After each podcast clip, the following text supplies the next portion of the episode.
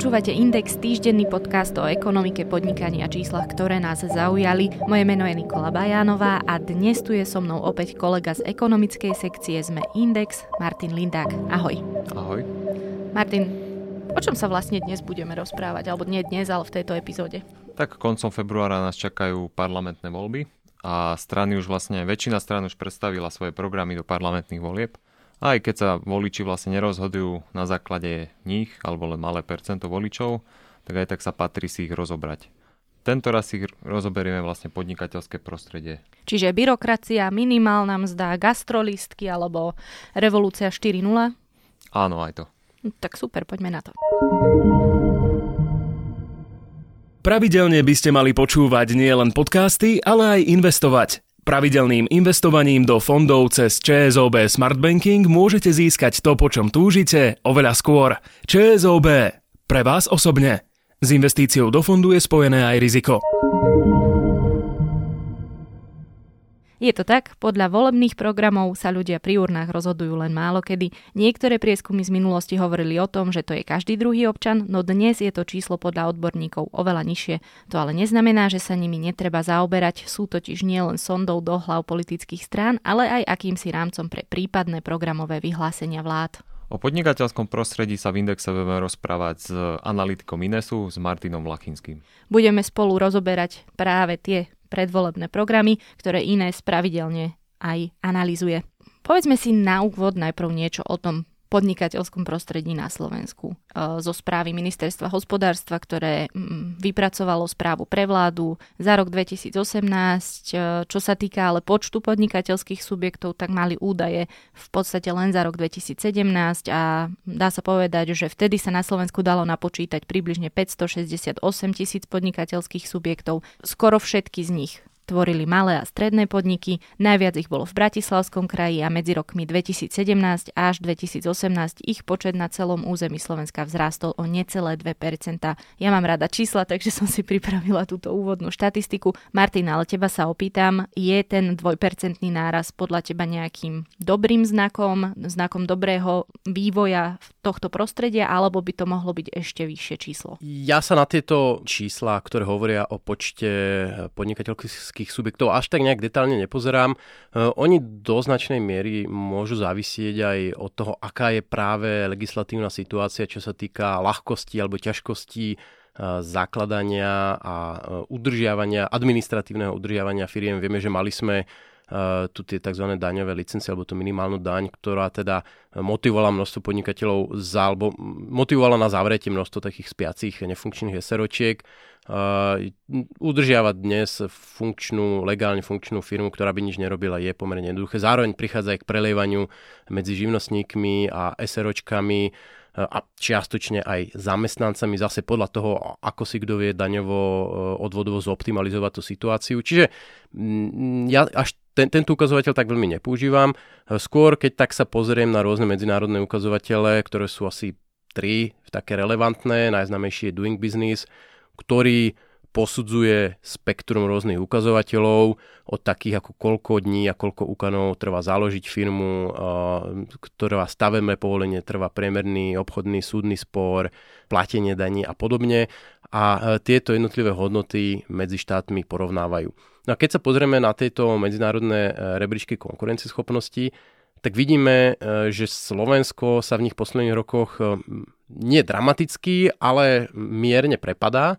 A prepadá sa najmä z toho dôvodu, že e, si tie hodnoty nezlepšuje, zatiaľ čo teda tie štáty, s ktorými sa my radi porovnávame, uh, si ich mierne zlepšovali. Čiže je to také, uh, nie že by sa tu stalo niečo veľmi zlé, skôr je to o tom, že tí ostatní sa hýbu dopredu, kým my stojíme na mieste. Takisto my v iné zverejňujeme už, už 3 roky po sebe tzv. byrokratický index, kde zmapujeme všetky e, byrokratické povinnosti, ktoré má mikropodnikateľ so štyrmi zamestnancami a vidíme, že za tie tri e, vydania tohto indexu sa toho zmenilo len veľmi, veľmi málo. Čiže ja by som to zhrnul asi pod také slovičko, ktoré by som nazval stagnácia. Táto stagnácia má určite aj svoje príčiny, ktoré sú tie asi najzávažnejšie a, a možno aj tie najjednoduchšie odstrániteľné. Ja by som povedal, že pri podnikateľskom prostredí sú tri také piliere, ktoré ho robia dobrým alebo zlým. Tým prvým je to, koľko zdrojov zostane v rukách podnikateľov, na to, aby mali na investície, na rozvíjanie svojho podnikania a to ovplyvňuje najmä teda daňovo odvodové zaťaženie, ktoré v posledných rokoch sa dramaticky nemenilo, v niektorých oblastiach sa znížilo, najmä teda pre živnostníkov. E, na druhej strane videli sme veľakrát, že tu vyskočili rôzne sektorové dane, e, banková daň, daň z poistenia a tak ďalej a tak ďalej. Bolo ich viacero. Eh, ktoré hlavne teda svojou nepredvídateľnosťou dosť narušili eh, možnosť pre, pre investorov vôbec plánovať svoje finančné toky, keďže prišli niekedy až z večera do rána. Tým druhým pilierom je to, koľko času vlastne podnikatelia majú na to, by mohli reálne podnikať a koľko času musia venovať inej administratíve, nazvime to teda byrokracia. Tu uh, sme videli isté snahy zo strany, najmä teraz zo strany ministerstva hospodárstva. Posluchači možno postrehli, že vznikli už štyri, respektíve vzniká štvrtý teraz už a, propodnikateľský alebo antibyrokratický balíček opatrení. E, v týchto opatreniach e, bolo vždy pomerne dosť e, zaujímavých bodov. Neboli to nejaké dramatické zmeny. Príjemné bolo, že teda ministerstvo vždy prizvalo aj všetkých možných aj nemožných zainteresovaných účastníkov, aby sa teda nejakým spôsobom k tým balíčkom vyjadrovali, aby k ním prispievali, aby navrhovali, čo relatívne fungovalo. Na druhej strane videli sme, že najväčší problém v odstraňovaní týchto prekážok, ktoré ako byrokracia nie je ideologická vec, to nie sú vysoké, nízke dane, kde ako máte nejaký politický názor, nikto nechce byrokraciu, ani lavica, ani pravica, ale ukázalo sa, že ten najväčší problém je na Slovensku rezortizmus. To znamená, že ministerstvo hospodárstva alebo tí odborníci, ktorí na tom pracovali, Navrhli síce, že zružme toto, zjednodušme toto, e, urobme toto inak, lenže vykonať to musia príslušné ministerstva od financí cez pôdohospodárstvo až ja neviem, ministerstvo práce, kde je voči tomu či už pomerne veľký aktívny odpor, pretože by to znamenalo, že niekomu klesnú kompetencie, niekomu klesne moc, niekomu klesnú dostupné prostriedky, alebo pasívny odpor, že je, sú tam nejaké zabehané koleje a nechce sa im to jednoducho meniť a samotné ministerstvo hospodárstva nemá dostatočné páky na to, aby iné rezorty presvedčilo.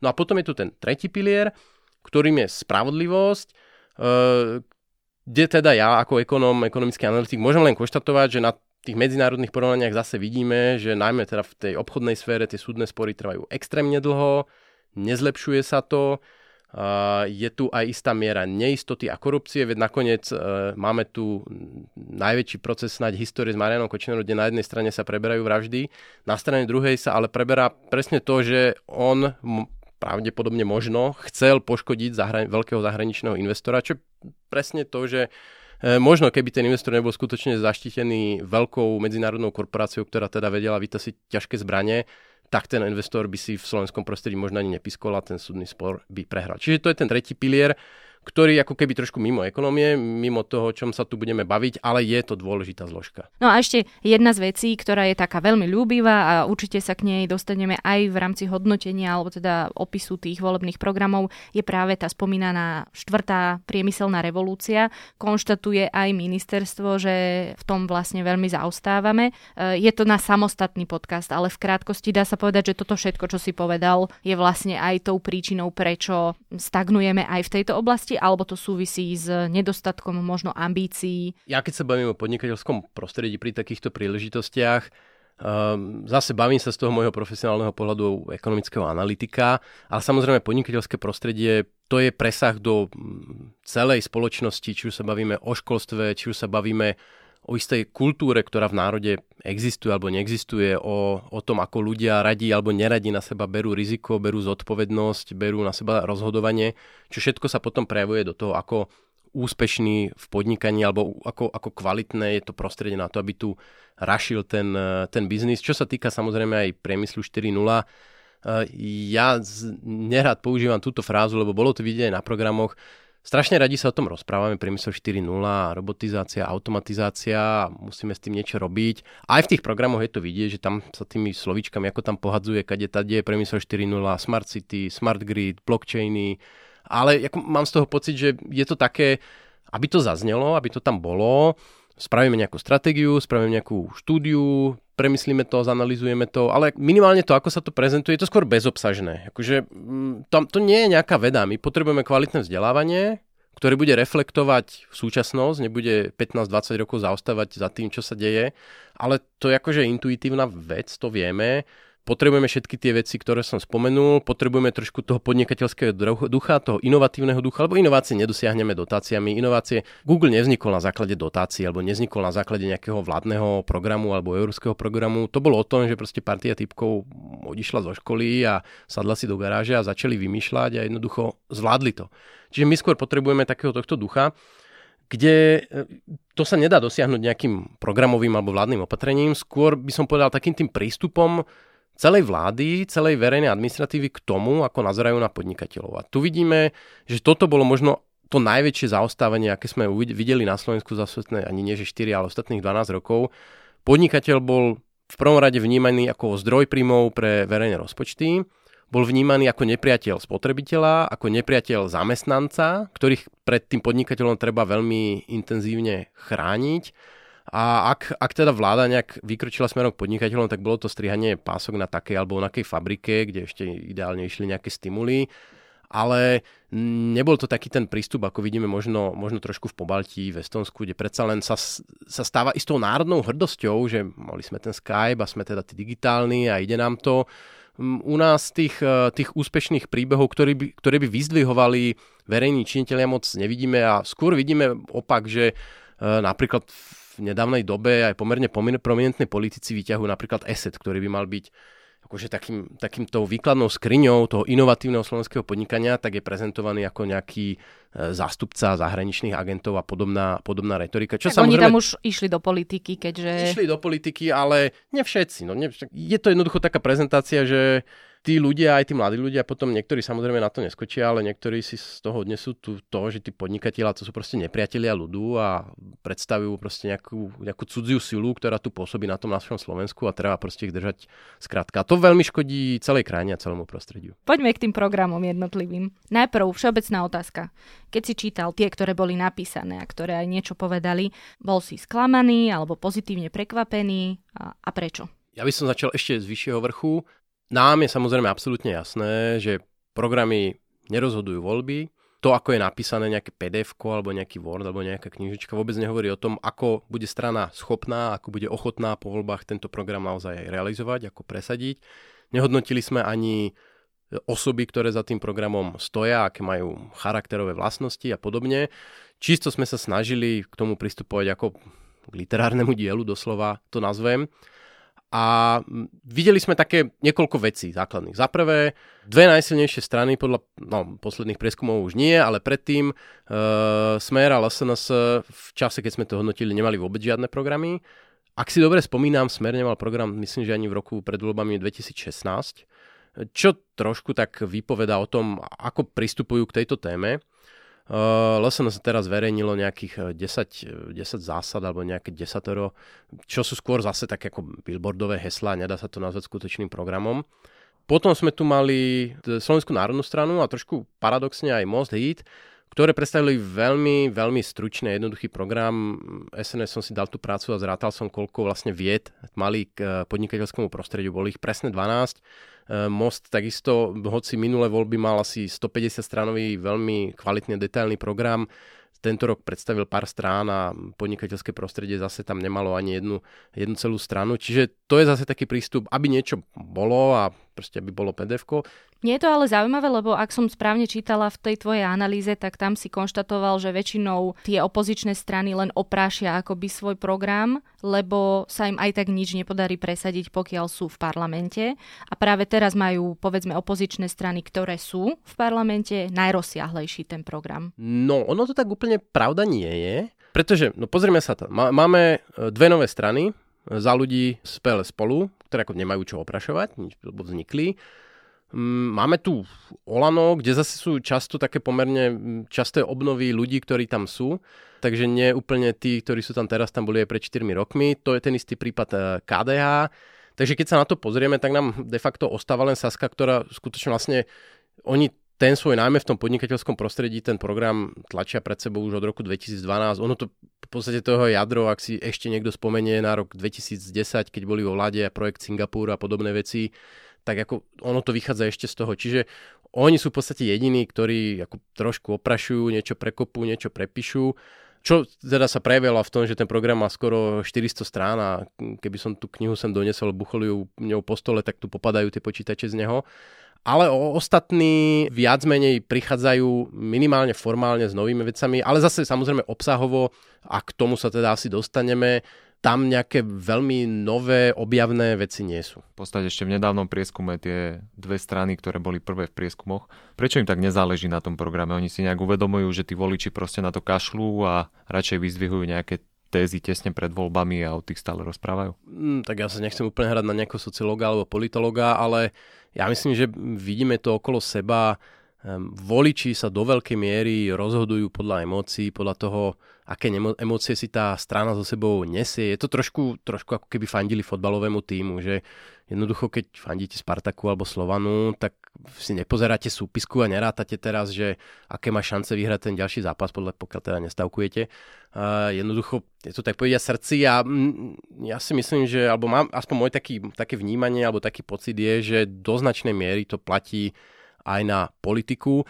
A ten program je alebo nie je potom takoutou e, súčasťou toho, toho charakteru alebo toho feelingu tej strany, že Saska si na tom veľmi zakladá, že oni majú ten super program a proste majú krásnu farebnú knihu a všade ju rozdávajú a všade ju vyťahujú a ukazujú, lebo to je proste, to je tá ich súčasť, to je, to je ten ich epilog voličom na strane druhej na, na štadióne ku dňu MDŽ e, predsa tam Fico nevyťahne teraz 50 stránkovú knihu a nezačne tam čítať programové, programové tézy. Tam ako ten prístup je úplne iný a ako pre mňa je to teda bohužiaľ, ale nie je to niečo, čo by ako vyhralo alebo prehralo voľby, že teraz keby keby, ja neviem, SNS vyťahlo 100-stránkový program, takže zrazu vyskočí na 25%. Ale je pravda, čo sme povedali na začiatok, že stále je to teda tá sonda do hlav tej strany a je dôležité sa o tom rozprávať, lebo pokiaľ sa dostanú tie strany do vlády, tak aspoň vieme, z čoho, z akého rámca vychádzajú pri programovom vyhlásení. Je to tak?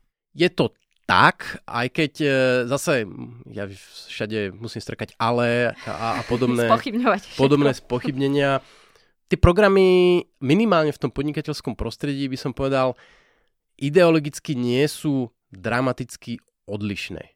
Nenájdeme program, kde by bola masová privatizácia, masová liberalizácia. Alebo masové zoštátňovanie až na LSNS. Možno s výnimkou LSNS. No eh, kde to jednou vetou. Uh, takže ono to ako nie je zase taký súboj v štýle 30. roky, že skoro komunisti versus eh, skoro pravicoví anarchisti. Je to, je to taká relatívne úzka škála, ktoré daň pridám, nepridám, trošku zvýšim, trošku znížim a vidíme, že e, teda ja, ja hodnotím tie programy od roku 2012, vlastne toto sú tretie parlamentné voľby a bohužiaľ, alebo neviem či bohužiaľ, pre niekoho možno bohužiaľ, prišlo k takému istému posunu toho celého diskurzu, že kým ešte v tom 2012, ako ten, ten rozstrel tých nápadov bol oveľa, oveľa širší, tak postupne sa to zhrkáva do toho, viac do toho centra, kde ako už málo, málo ktorá strana akože by spochybňovala vlaky zadarmo, alebo obedy zadarmo pre deti, že to ešte, ešte 5 rokov dozadu bol bezbrehý populizmus, na ktorom sme sa smiali a ako teraz už je to viac menej, viac menej štandard. Ani, ani nejaké opustenie od minimálnej mzdy. Eh, dokonca aj Saska, kedy si mala regionalizáciu, teraz už celé minimálnu mzdu, ak si dobre pamätám, naviazať na medianovú, čo je akože, ústupok smerom trošku doprava, ale nie je to nič radikálne. Čiže z tohto pohľadu je to dosť otesané už. No ale späť k tej mojej prvej otázke, že teda či si bol sklamaný alebo prekvapený pozitívne. To, čo ma potešilo je, že už sa tam v celku pravidelne objavujú také opatrenia, ktoré teda sú ideologicky neutrálne, zároveň môžu priniesť pomerne veľa dobrého a vyžadujú si len teda istý politický vklad.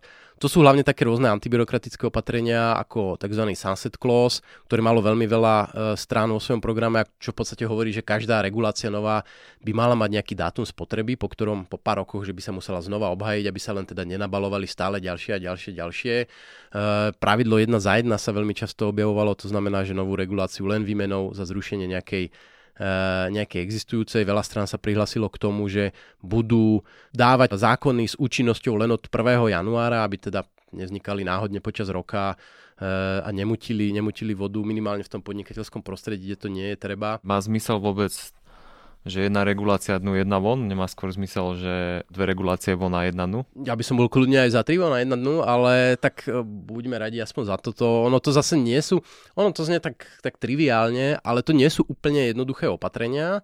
Veľmi ľahko sa regulácie vymýšľajú, veľmi ťažko sa rušia, lebo tam proste musíte zase dať ten politický kapitál a prekonať niekde nejaký odpor, ktorý si tú reguláciu bráni a zrušiť ju. Čiže mm, ja, ja si cením aj toto, tak to poviem. E, to, čo ma, to, čo ma zarmutilo, no, zarmutilo, e, Pokojne. To, čo, e, čo som tam možno chcel nájsť a nenašiel a bolo to potom trošku nudá, je, že skutočne tam chýbali akože také tie odvážne, radikálnejšie kroky. Zažili sme si tu obdobie, ja si ho teda ešte pamätám, aj keď som bol v celku mladý, najmä druhej Zorindovej vlády, keď ako skutočne sa tie veci menili. Sa tu, razantne sa menili veci.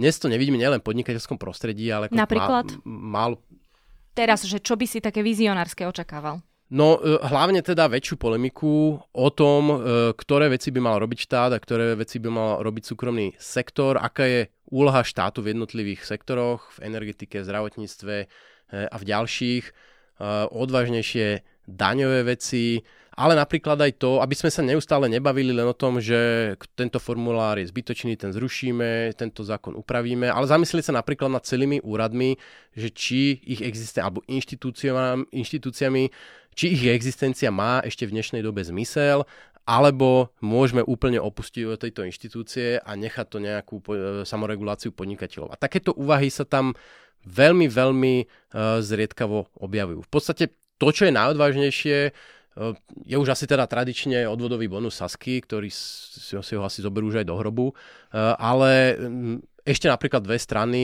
PS spolu a trošku prekvapujúco ehm, tá maďarská koalícia, ktorý presný názov vždy zabudnem, MKO, MKS. Každopádne zjavila sa tam napríklad estonská daň, čo je teda taká pomerne odvážna daňová, daňová reforma, kedy vy vlastne zdaňujete len e, vyplatený e, zisk korporáciám, ktorú aplikovalo už dávno Estonsko, asi pred dvoma rokmi na ňu prešlo aj Lotyšsko a podľa mňa tie výsledky sú v celku solidné, ale aj tieto, e, obidve tieto strany mali tento návrh tak, tak trošku zastrčený do tých programov, ako keby sa tak trošku za neho hambili, že máme tu aj toto, ale moc náhlas o tom nebudeme hovoriť, aby si to náhodou niekto nevšimol. E, čiže sem tam sa niečo zjaví, zjavili sa ešte spomeniem e, napríklad pracovné vouchere pre sezónnych zamestnancov, čo je zase nejaký spôsob, kedy vy, ktorý funguje v niektorých štátoch, kedy vy ako, či už podnikateľ alebo fyzická osoba, závisí, ak sa to nastaví, si kúpite od úradu práce alebo daňového úradu, to je zase jedno, nejaký voucher, ktorým vybavíte celú agendu zamestnávania a viete si na nejakú presne špecifikovanú dobu kúpiť týmto voucherom legálne e, zamestnanca, že napríklad, neviem, potrebujete vykopať základy domu alebo čo, tak akože môžete najať na čierno, tak sa to robí, ale ak to chcete spraviť legálne, tak ako dnes máte veľký problém. Vy ako čo spravíte si živnostníkov alebo spravíte si firmu, najmete, ako musíte si zavolať v podstate firmu, hoci by vám stačili dva ako pači. A toto je ako spôsob a veľmi zaujímavý, ako napríklad aktivizovať aj tú ťažko zamestnateľnú časť populácie. V Inese ste zostavili aj rebríček, konkrétne asi ty sám si ho zostavoval. No pre podnikateľské prostredie som to bol ja, áno. Áno, pre podnikateľské prostredie. Prejdime si teda ten rebríček, kto je víťaz, kto je porazený. Začneme od spodu alebo od vrchu? Poďme od spodu, myslím, že tam to bude aj najkračšia debata. Takto. Ešte musím povedať, hodnotili sme, uh, myslím, že 11 strán, hoci teda kandiduje 25. Spravili sme si čiaru podľa, podľa prieskumu, ktorý bol aktuálny v dobe, keď sme sa do toho pustili mnoho ako aj predstaviteľov tých menších strán nám potom písalo, že sú toho nešťastní. No, ako, bohužiaľ, je to trošku taká naša by som povedal, že hobby, my na to nemáme žiaden grant, nemáme na to žiaden projekt ani sponzora. Ono asi aj keby sme mali, tak potom by to bolo ešte horšie vnímané ako, ako nejaké biased niektorým smerom. Takže už tak sme mali pred sebou tisíc strán programov, takže museli sme niekde tú čiaru spraviť. Ono väčšina tých malých strán, tie programy má veľmi vlažné, ale nájdu sa dve, možno tri strany, ktoré pravdepodobne tie programy mali serióznejšie. Ono, tá politika je trošku ako show business, čiže hoci viete spievať, kým sa dostanete na tie veľké podia, tak e, to chvíľu trvá, takže asi takto e, treba aj brať. Zároveň e, musím spomenúť, že asi 5 alebo 6 strán s nami v rôznych fázach, rôzne časti, s nami teda myslím z Ines konzultovalo niektoré to tam priznali, niektoré sa o tom nezmenujú, ako tam je to v podstate jedno. My z toho nejakú slavu nepotrebujeme, ale istým spôsobom sme sa snažili do tých programov prispievať. Zreflektované to bolo rôznym spôsobom ale v princípe to nejakým spôsobom tá naše, naše rozhodovanie neovplyvnilo, lebo väčšina teda tej opozície je ochotná a chce na tie naše dvere zaklopať, čiže to by potom museli vyhrať všetci, keby sme to brali, brali len takýmto ukazovateľom. Čiže keď vynechám tie strany, ktoré sme nehodnotili, tak dve nuly dostal, dostal smer a LSNS čisto teda z toho dôvodu, že vlastne nič, nič nemali, takže nebolo čo hodnotiť.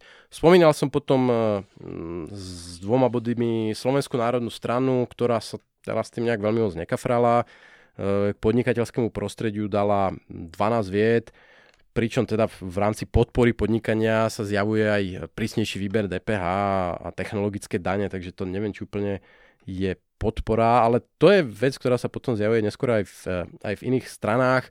Podstate jediná taká, ako čo by vyslovene podnikateľov potešilo, je zníženie sadzby korporátnej dane na 15%, čo v podstate strana komunikovala už aj v tomto volebnom období a nakoniec máme toto čiastkové zníženie pre tie maličké firmy, eh, kde samozrejme my vidíme radi zníženie daní, ale pokiaľ v tom programe nie je aspoň naznačené, že akým spôsobom bude to zníženie zafinancované, Ehm, musíme to brať s rezervou, lebo napríklad práve v tomto prípade, ak si dobre pamätám, tej prepočty by sa jednalo asi 800 miliónov eur, čo je teda už pomerne slušná suma, to už nie je niečo, čo ako niekde na škrabete z nejakých uh, ušetrených miliónikov. Takže tam je tá otázka, akým spôsobom toto zafinancovať, veľmi zásadná. Na to, aby sme mohli toto ohodnotiť ako vyslovene plusový bod, by muselo byť zodpovedané aj to, akým spôsobom by chceli teda tie uh, tie peniaze, peniaze získať do rozpočtu alebo akými úsporami uh, ich usporiť. Čiže to, bolo, to bola Slovenská národná strana, ktorá získala dva body z desiatich? Štyri body sme dali mostu. Zase, ako som spomínal, toto bolo najmä sklamanie v tom, že pri minulých voľbách mali ja tu teraz mám poznačený dokonca 180 stranový program, čiže ako to už teda bolo veľmi, veľmi hutný dokument, plný, uh, plný vecí Tentokrát celý ich program mal niečo cez 20 e, strán a to podnikateľské prostredie tam malo sotva jednu stranu, čiže ja neviem, či už ako tá strana nejak hádže flintu dožitá, ako sa hovorí. A, tak nebolo tam toho úplne veľa. Oproti sns ktorá teda bola v tých 12 vietách ešte taká, taká rozháraná, že dane sem, hento tam, Uh, tak ako mali tam, mali, mali tam zaujímavú vec. Asi, asi jediná strana, ktorá vyslovene napísala vetu, že štát musí postupne obmedziť svoje podnikateľské aktivity na nevyhnutné minimum. To znamená čo? Uh, no ako ďalej to nebolo rozpísané, ale ja to teda vnímam tak, že zaangažovanosť štátu v ekonomike by podľa nich mala výrazne klesnúť. A teraz neviem, či sa tam snažili potom ukryť aj privatizáciu alebo nie. Ako je to veľmi neurčité. Tá uh, striednosť toho programu potom umožňuje rôzne interpretácie. Každopádne ako je to z akéhokoľvek pohľadu je to trošku taká odvážna veta, ktorá sa v iných programoch e, až tak veľmi, veľmi ne, uh, nezjavovala. Inak tu majú nejaké uvoľnenie pravidiel práce na dobu určitú, tie antibyrokratické pravidlá a tak ďalej a tak ďalej ale v princípe na tej necelej jednej strane sa toho veľa dokázať nedalo a to teda zreflektovalo aj to naše, naše hodnotenie. Potom vlastne následuje taký klaster, e, klaster strán, že máme tu 5-bodové strany, e, tam sme zaradili e, teda spomínanú maďarskú koalíciu, ktorá najmä teda zase nemala veľmi rozsiahly ten program k podnikateľskému prostrediu, ale minimálne za prvé vôbec prekvapila, že vôbec to dali, dali dokopy na to, že vznikli pomerne dávno a museli sa vlastne tri uh, strany dohodnúť na tom programe. To teda, čo je tam zaujímavé, najmä tá estonská daň, ktorá sa zjaví ešte potom ešte raz, ale napríklad navrhuje aj zrušenie e, niektorých daní, konkrétne z poistenia a, a dokonca aj z dividend, čo je zase, zase trošku, trošku odvážnejšie, z dobrovoľnenie gastrolístkov a objavuje sa tu jeden portál na vykazovanie, ten sa objaví tiež viackrát do viacerých strán. To znamená, že navrhujú, aby e, podnikateľské subjekty mali len jedno miesto, jeden online portál, kde budú si splňať všetky e, vykazovacie povinnosti, ktorých ako skutočne veľmi, veľmi veľa. Ľudia vnímajú možno, že sociálka, zdravotka, daňový úrad, ale napríklad aj štatistické zisťovania. Keď si vás štatistický úrad vyberie na povinné zisťovanie, čo sa teda ľahko môže stať, ak ste malá spoločnosť, ak ste veľká, tak je to istota, tak ako to sú častokrát desiatky strán, ktoré vy musíte vyplniť a skutočne ako v celku to trvá. Čiže, a ešte naviac sú to také inštitúcie, jedno je pdf ďalšie online formulár, tretie je Word, štvrté musíte vytlačiť, opečiatkovať, 27 spôsobov, ako to spraviť. Čiže e, ako zhrknúť to pod e, jeden portál a jeden systematický proces, je určite super nápad. Na druhej strane máme tu Slovensko SK za miliardu eur, tak ako to, to už tu možno mohlo byť, ale som rád, keď sa k tomu strany aspoň hlásia. Ale je to vôbec možné, lebo keď som mal rozhovor s Janom Solíkom, predsedom Združenia, Združenia mladých podnikateľov Slovenska, tak on povedal, že podľa neho to je nemožné, lebo že si nevie vlastne predstaviť ten veľký dotazník, ktorý by si musel vlastne vyplniť, aby prišli na to, že aký si podnikateľ, či platíš DPH, či nie, či máš zahraničného zamestnanca a podobných ďalších No otázok. a ja si, asi, asi si to nepredstavujem ako jeden veľký formulár, skôr teda, že to bude jeden web, kde ako budeš mať všetky životné situácie a tam si to naklikneš a ako vyskočí tam na teba ten správny formulár, ktorý ako vždy bude mať, bude to povedzme 50 formulárov, ale aspoň budú na jednom mieste, vždy sa budú vyplňať rovnako, že bude to jeden formát a bude, budú tam nejaké povedzme potvrdenia o odoslaní a podobne. Čiže skôr aspoň, aspoň takýto krok, že trošku to zjednotiť a teraz človek nemusí pátrať na 8 weboch 5 ministerstiev, e, kde čo má vyplniť, akú si má e, povinnosť plniť. Čiže ako vlastne v roku 2019 bol v tomto celku zaujímavý, lebo tu pribudli také povinnosti ako hlásenie zamestnanca v druhej rizikovej kategórii a ešte nejaké hlásenia, ktoré ako každé z nich sa vyplňalo úplne iným spôsobom a v podstate vám nepríde nejaké upozornenie ako podnikateľ, že poštou, že teraz si klikni sem a toto vyplň. Vy musíte sledovať médiá, musíte sledovať uh, uh, legislatívny proces, aby ste vôbec vedeli, že ako máte takúto nejakú povinnosť a, a musíte, ju, musíte ju splniť. Druhou 5-bodovou stranou bolo Olano, Veľa ľudí sa nás pýtalo, že z čoho sme ich hodnotili, keď oni ešte nemajú zverejnený program. No v tejto chvíli už majú, ale v tejto chvíli už majú, ešte... keď sme hodnotili nebol. My sme si ho vypýtali, my sme si, kde strany nemali, tak sme sa snažili program vypýtať a tušili sme, že nejaký program bude, oni nám ho poslali, potom sa to trošku nejak zdržalo. Každopádne program skutočne sme mali, nevarili sme to, nevarili sme to z vody. Tu je to taký, ja som to nazval, že taká povinná, povinná jazda alebo ľahký nadpriemer, majú tam viacero zase tých spomínaných protibyrokratických vecí ako jedna za jedna. Audit e, výkazov, to znamená, to je ešte možno taký ďalší krok, ak sme sa bavili, že jeden portál na vykazovanie, tak vôbec spraviť audit toho, akože čo sa vykazuje a čo sa s tými výkazmi robí, lebo ako podnikatelia a nielen oni majú podozrenie, že kopec formulárov, ktoré vyplňa, skončia niekde v šuplíku alebo na nejakom hardisku a v živote nikto s nimi nič neurobí, že to proste nejaké reziduum z minulosti alebo niekto prišiel s nejakým projektom, že toto treba vyplňať, budeme niečo zisťovať a vyhodnocovať a robiť nejakú stratégiu, ale ak sa minuli eurofondy, tak sa na to všetci vykašľali, ale podnikatelia aj tak musia stále do nekonečna. Čiže spraviť nejaký taký audit uh, toho, čo všetko je treba. Moje obľúbené zrušenie koncesionárskych poplatkov pre podnikateľské osoby bizarnosť, načiatky bizarnosti, zamestnávateľia musia platiť koncesionárske poplatky podľa počtu zamestnancov bez ohľadu na to, či majú na pracovisko rádio alebo či pozerajú pri linke televízor. E, musia platiť zase to kopec vykazovania, e, sledovať si to, koľko mám zamestnancov, jak sa mi menia zamestnanci, koľko musím zaplatiť.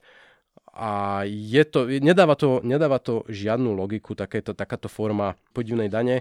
Bohužiaľ, ale zjavujú sa tu teda aj tie veci, ako je digitálna daň a daň na energetické monopoly. K tomu sa možno dostaneme na záver, lebo to sa veľmi často opakovalo aj pri iných stranách, tak aby som to nehádzal na krk len, uh, len Olano, ale vlastne, aby sme si to povedali pri všetkých, ktorí nejakým spôsobom sa toho, uh, sa toho dotkli.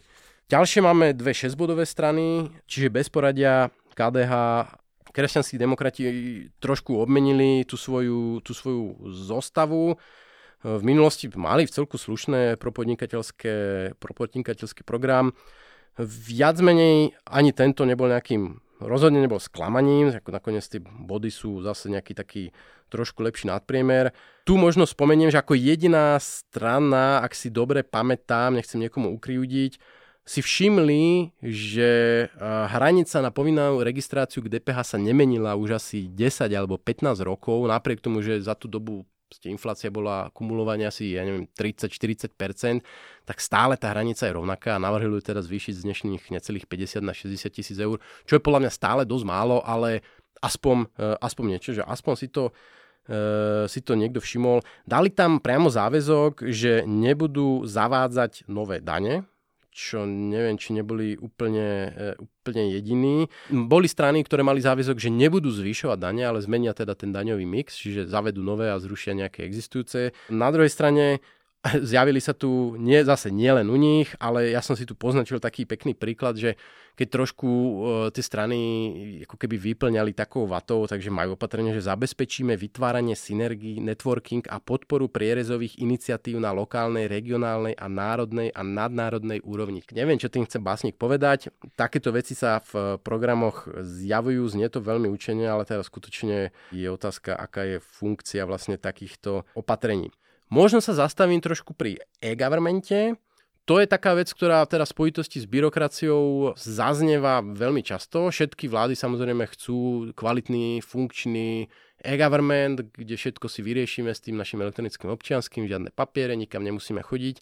Málo ktorá strana ale vie ako na to a skôr mám pocit, že v tých programoch sa eh, replikuje to, čo sa tu udialo v minulosti, teda, že spravíme ten jeden štátny e, super systém, ktorý to všetko obsiahne a, a kde to bude, kde to bude perfektne, perfektne fungovať. Čo bohužiaľ za posledných 12 rokov sa nedalo a s výnimkou jedinej strany ten e-government bol dosť zanedbaný. Ja sa bavím o šeskových stranách, ale e, myslím, že Peťka, Peťka, ešte som vynechal jednu Peťku, tak aby, aby ma neobvinili, že som ich zámerne vynechal, tak ešte urobím krok nazad.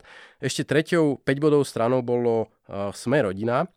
Zase, ak mám vyzdvihnúť jednu zaujímavú vec, bolo to to, že v tom programe, na začiatku programu bol teda nielen tradičný príhovor predsedu, ale aj príhovor toho samotného garanta podnikateľského prostredia, alebo ako si to nazveme, kde v podstate ako jediný pomerne jasne povedal, že z čoho vychádzajú, aké majú predstavy o podnikateľskom prostredí a teda že dávalo to trošku taký dojem, že pri tom programe rozmýšľali v nejakom kontexte, že neboli to len, že si sadli a vybrainstormovali 47 bodov, ktoré potom jeden za druhým nalepili do toho papiera. Takou nevýhodou trošku toho programu, alebo prečo dostal len 5 bodov, bolo, že v mnohých veciach bol veľmi nekonkrétny a následne ten úvod sa vlastne prelial do všetkých ostatných opatrení, kde sme popisovali nejaké stratégie a výzvy, že čo teda spraviť, ale tých konkrétnych vecí tam až tak moc nebolo a zase sa tam opakovali dane na energetické podniky, podpora smart grids a podobné veci, čo ako je super, len zase mm, chcel by som trošku vidieť do toho hlbšie, lebo bez toho je to len taký buzzword. Zjavila sa tu daň pre finančné inštitúcie, čo je zase trošku taký nešťastný pohľad, ktorý sme videli v posledných rokoch, že ako tie banky majú miliardy, sú bohaté, tak e, to je nekonečný e, oslík otrasa E, takže mali sme tu bankové dane, daň z poistenia a podobne. Ale ako ten rozmer tých ziskov treba dať do pomeru k rozmerom tej, tej samotnej spoločnosti alebo k rozmeru ich tržieb a vidíme, že ako to nie, nie, nie je žiaden zázrak a do nekonečna cepovať toho istého oslíka, aby sa triasol a sypal peniaze, nemusí byť e, úplne šťastný nápad. Mali tam ešte takú originálnu vec, že Národný informačný účtovný systém, čo by bol nejaký systém, kde vy Zase je to nejaký e, štátny e-government, kde vy ako podnikateľ si zadáte tie svoje nejaké faktúrky a na konci vám to vypluje, dane, toľko máte zaplatiť. Znie to super, asi by sa to možno aj mnohým podnikateľom páčilo. Podľa mňa to má dve nevýhody. Uh, za prvé, niečo také vyrobiť by bolo strašne drahé, strašne komplikované a celkovo tie IT veci nášmu štátu nejdú. Za druhé, keď sa pozriem do novín za posledné mesiace a roky a vidím, kto všetko teoreticky by k tým môjim dôverným údajom mohol mať veľmi jednoduchý prístup, tak asi by som sa veľmi bál do niečoho takéhoto čokoľvek zadávať e, z mojej spoločnosti. My žijeme bohužiaľ v štáte, kde bývalý premiér nemá problém dostať sa k dôverným daňovým údajom svojich politických oponentov, takže e, nejaký drobný podnikateľ myslím, že by veľmi jednoducho si dával na paškal, e, na paškal tieto, tieto svoje veci. Poďme ale ešte teda dokončiť tých šestkových.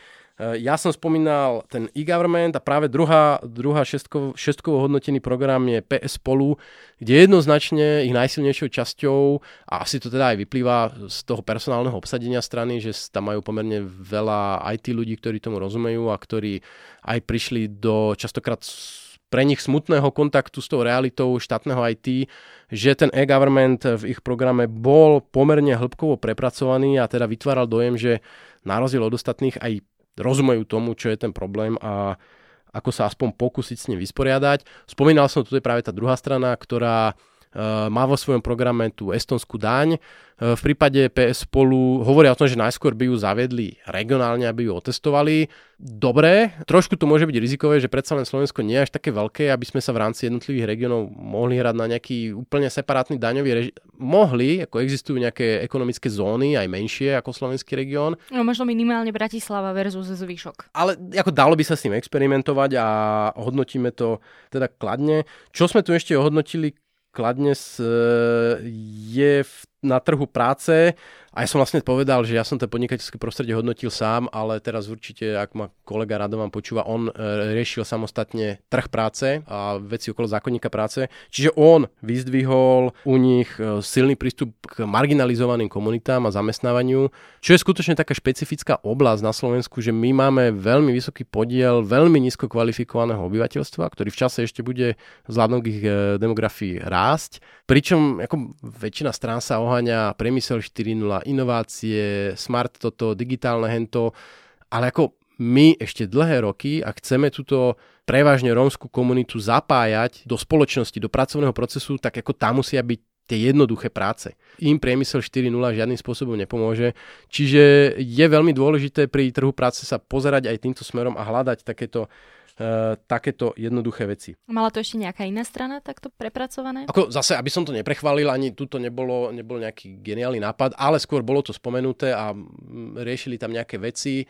Rómska komunita sa spomenula jeden či dvakrát neveľmi často a väčšinou to nebolo nič zásadné. Ono celkovo ten problém je, že väčšina strán chce riešiť tieto otázky nízkokvalifikovaných, dlhodobo nezamestnaných formou rôznych sociálnych podnikov a rôznych dotovaných eh, pracovných miest, čo je vec, ktorá funguje čiastočne, funguje dokiaľ sú peniaze. Eh, bohužiaľ väčšinou v momente, keď sa ten tok tých dotácií preruší, ten zákon sa zmení alebo niečo sa udeje, tak ako veľmi rýchlo z toho, eh, z toho procesu zase, zase vypadnú. A sme nazad pri tom, čo sme sa bavili na začiatku, radikálne veci, ako je napríklad nejaká regionalizácia minimálnej mzdy alebo eh, alebo zneplatenie minimálnej mzdy pre dlhodobo nezamestnaných alebo akékoľvek podobné, možno kontroverzne vnímané nápady tu absentujú. Pričom eh, pri tak veľkom podieli týchto dlhodobo nezamestnaných si myslím, že len nejakými dotačnými schémami a, a podobnými vecami nedokážeme, nedokážeme to úplne, úplne vyriešiť. Ale myslím, že napríklad Saska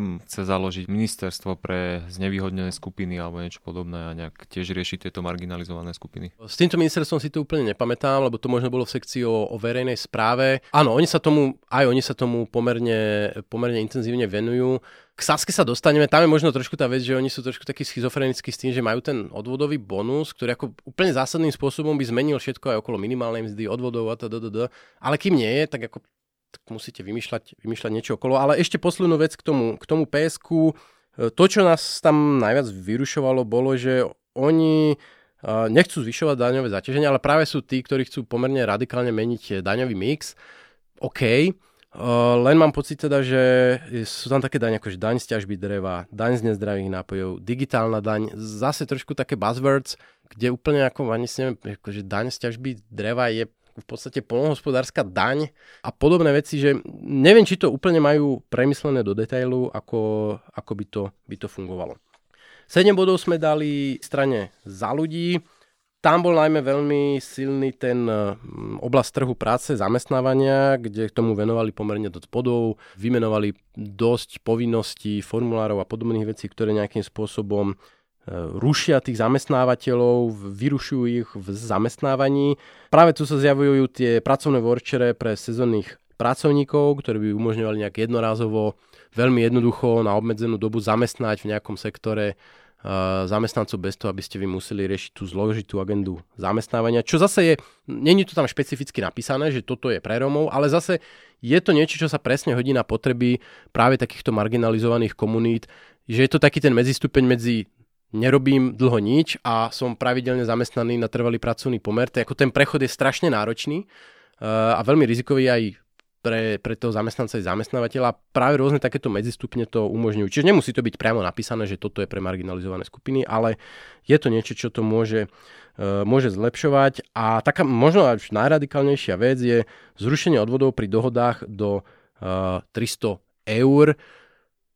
Zase podľa mňa rozumný spôsob, ako napomôcť e, flexibilite na trhu práce a hlavne takým tým skupinám, ktoré potrebujú len nejaký menší objem práce, mamičky, dôchodcovia, invalidi, marginalizované komunity a podobne, kde jednoducho tie, tie fixné náklady zamestnania, to, že musíte registrovať, platiť hlavne teda tie e, dania odvody, sú pomerne vysoké a práve aspoň nejaká rozumná hranica, lebo vieme, dobre, v minulosti, keď e, neboli dohody zodvodnené, tak samozrejme potom ako ľudia robili na trojtisícových mesačných dohodách, to asi nie je úplne cesta, ak chceme tie verejné financie udržať pokope, ale nejaká rozumná hranica je podľa mňa dobrou cestou a práve to sa tu zjavuje. Na druhej strane, to, čo zabranilo, aby za ľudí dostalo ešte vyšší počet bodov, bolo možno práve tá dosilná orientácia na ten trh práce, pričom v ostatných veciach neboli zlé veci, ale povedzme, že neboli e,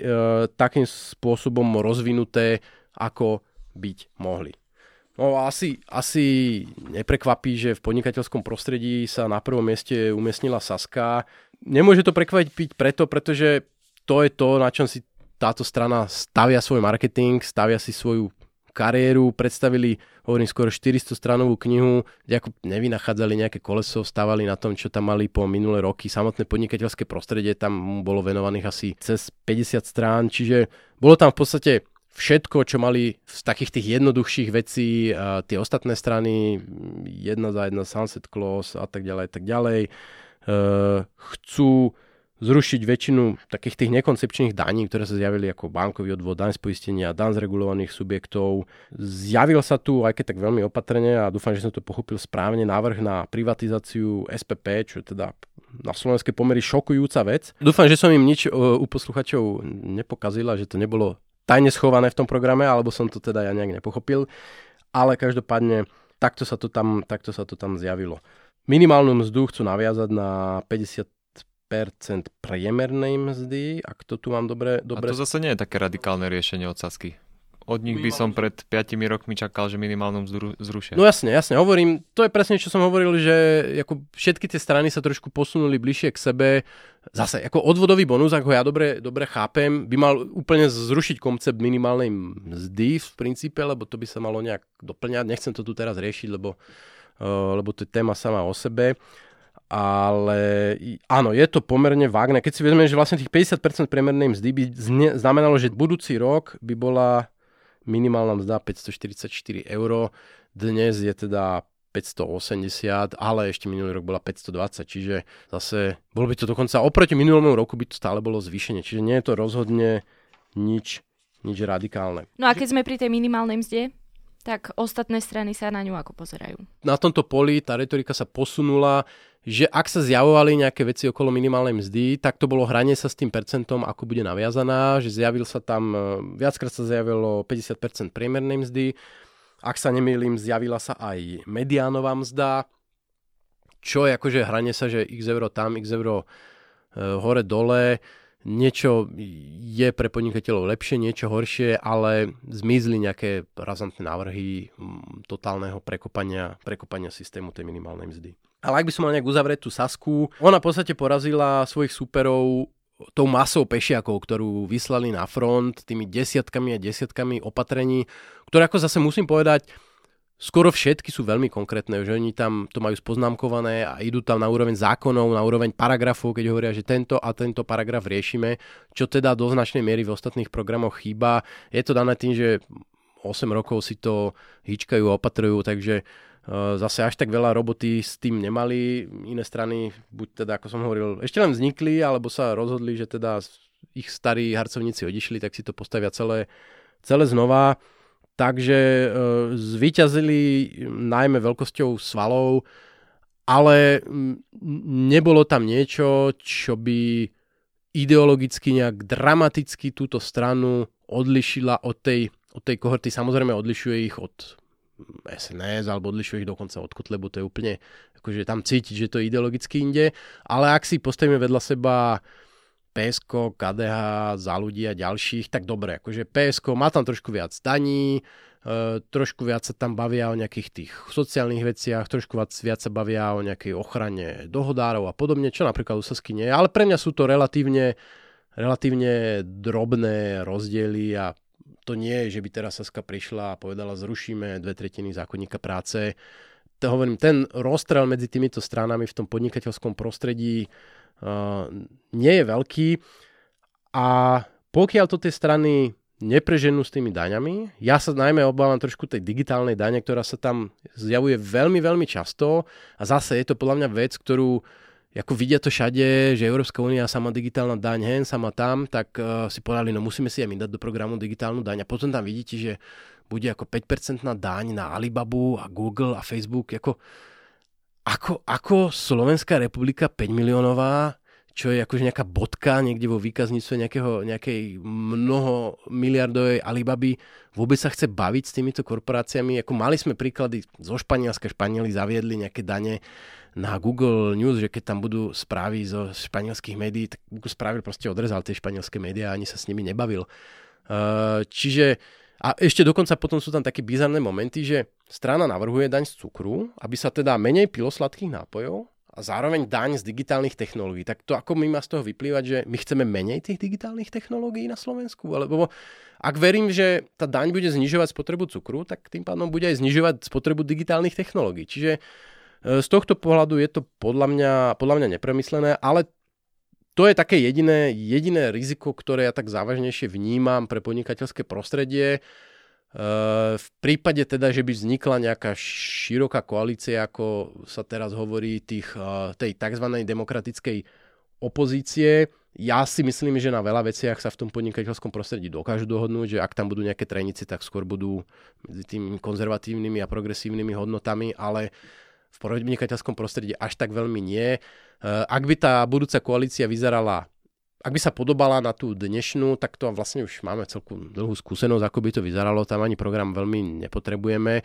Nakoniec to je možno jeden z dôvodov, prečo oni ten program nemajú, lebo no čokoľvek by Smer napísal do svojho programu, ako prvá otázka by bola, prečo ste to nespravili za tých 12 rokov. Čiže ono sa aj veľmi ťažko v tejto pozícii už píše nejaký program, že zmeníme toto, zlepšíme toto, spravíme toto, keď ako všetci vidia, že mali ste na to vyše jednu dekádu, tak prečo to tam nie je. Eh, čiže z tohto pohľadu, ak to mám takto zhrnúť, nebolo tam, nebolo v tých programoch, buď tam nič nebolo, alebo tam nebolo nič zásadne zlé.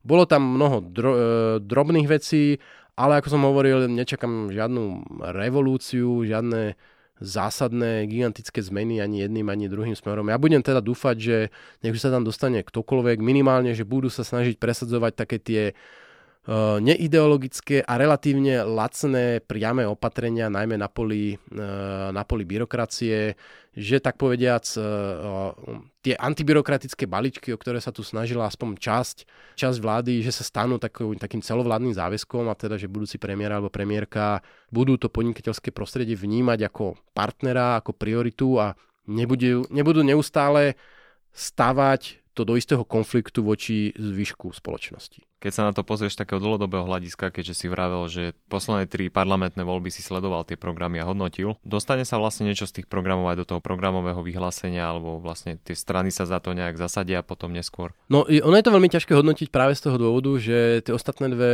dvoje voľby vyhrali práve strany, ktoré tým programom moc nedali. E, takže oni moc toho neslúbili a potom ani nemali, nemali čo splňať Najväčšie riziko vidím v tom, že aj sa ľahko slúbi, aj môže byť dobrá vôľa, ale každá zmena si vyžaduje investovanie politického kapitálu, prekonanie si odporu na ministerstvách, prekonanie si odporu rôznych lobistických skupín, ktoré, pretože žiadna regulácia alebo žiadne nejaké e, záťaž v minulosti nepadla zo vzduchu. Vždy za ňou niekto stál a vždy z nej má niekto nejaký prospech. A ten si ju teraz bude brániť. Čiže tá nová koalícia aj dá si to do programového vyhlásenia, ale musí sa skutočne za to postaviť ako jeden muž, tak povediac, alebo ako jeden muž a žena, aby dokázali aj tie jednoduchšie opatrenia pretlačiť. Pretože na tomto podľa mňa najviac e, zlyháva. Že vy môžete mať aj akože ideologicky nejak minimálne v tom podnikateľskom prostredí, v tej ekonomike súdržnú koalíciu, ale pokiaľ ona nemá na to, aby skutočne zatlačila na celú tú verejnú správu, pretože to sa rozlieva na, mno, na úroveň úradov, na úroveň e, jednoducho 4, 5, 6, 7 levelov pod ministrom, kde E, minister nemá priamy dosah, že by zdvihol telefón a zmenil veci, ale jednoducho ako to musí pretiec s tými štruktúrami a zmeniť, e, zmeniť sa to úplne dole a to si vyžaduje čas, energiu, veľké odhodlanie a podobne. Za zhrnutie volebných programov jednotlivých strán ďakujem Martinovi Vlachinskému z INES.